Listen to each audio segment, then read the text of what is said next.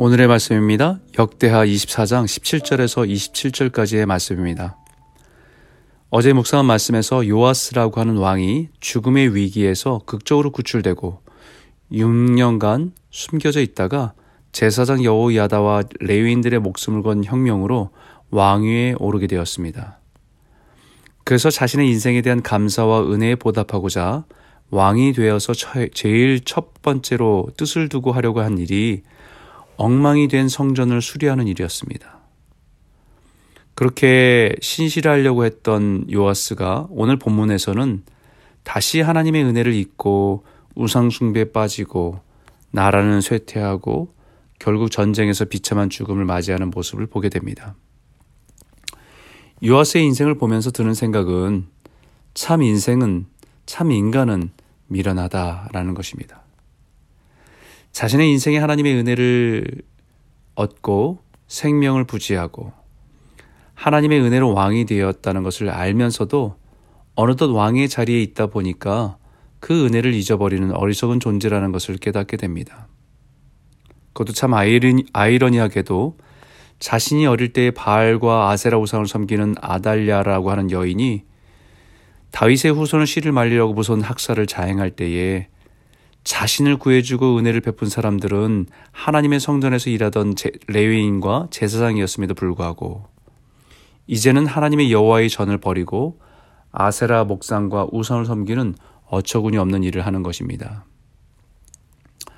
하나님께서는 요아스의 인생을 붙들어 줄 사람을 늘 곁에 두었습니다.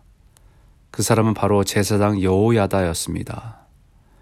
그래서 요 요아스의 왕의 행적을 기록한 기록 24장 2절에 제사장 여호야다가 세상에 사는 모든 날에 요아스가 여호와 보시기에 정직히 행하였으며라고 하는 것입니다.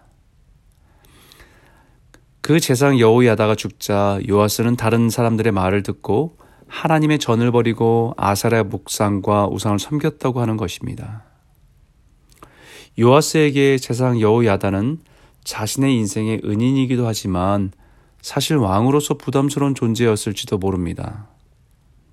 백성들이 존경하고 따르는 커다란 존재였기 때문입니다. 백성들의 입장에서 볼 때는 요아스는 늘 제사장 여호야다에게 의존적인 나약한 왕으로 보였을지도 모릅니다. 이제 여호야다가 죽은 후에 요아스는 자신은 누구에게 의존적이지 않은 독립적인 존재임을 증명하고 싶었는지도 모릅니다. 그런 요아스에게 하나님께서는 선지자를 보내서 여호와께로 돌아오라고 전합니다. 그리고 또다시 선지자를 보내서 경고하십니다. 그래도 듣지 않자 제사장 여호야다의 아들 스가랴를 보냅니다. 그리고 마지막 경고 너희가 여호와를 버렸으므로 여호와께서 너희를 버리셨느니라라고 전하자 요아스는 화가 나서 명령을 내려 무리들이 돌을 들어서 그 스가랴를 돌로 쳐 죽이게 됩니다.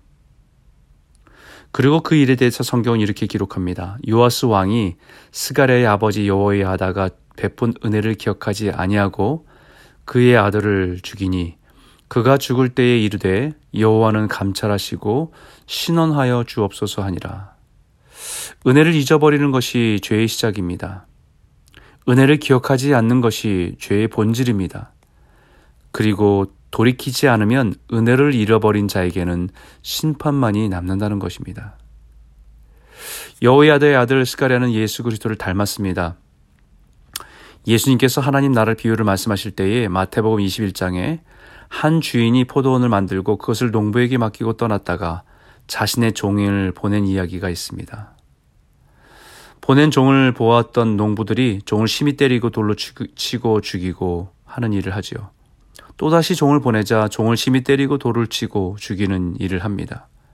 결국 포도원의 주인은 자신의 아들을 보내면 그들이 주인의 아들인 줄 알고 존대하리라 하고 보냈지만 오히려 그 아들을 보고 그는 상속자이니 그를 죽이고 그 유산을 차지하자 하고 포도원 밖에서 죽인 그 비유를 말씀하십니다.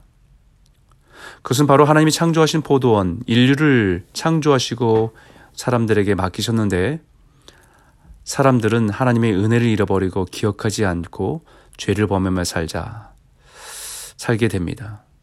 그리고 하나님께서 그들의 죄를 말씀하시기 위해서 깨우치기 위해서 선지자들을 보내고 돌아오기를 바라시지만 그들은 거절하죠.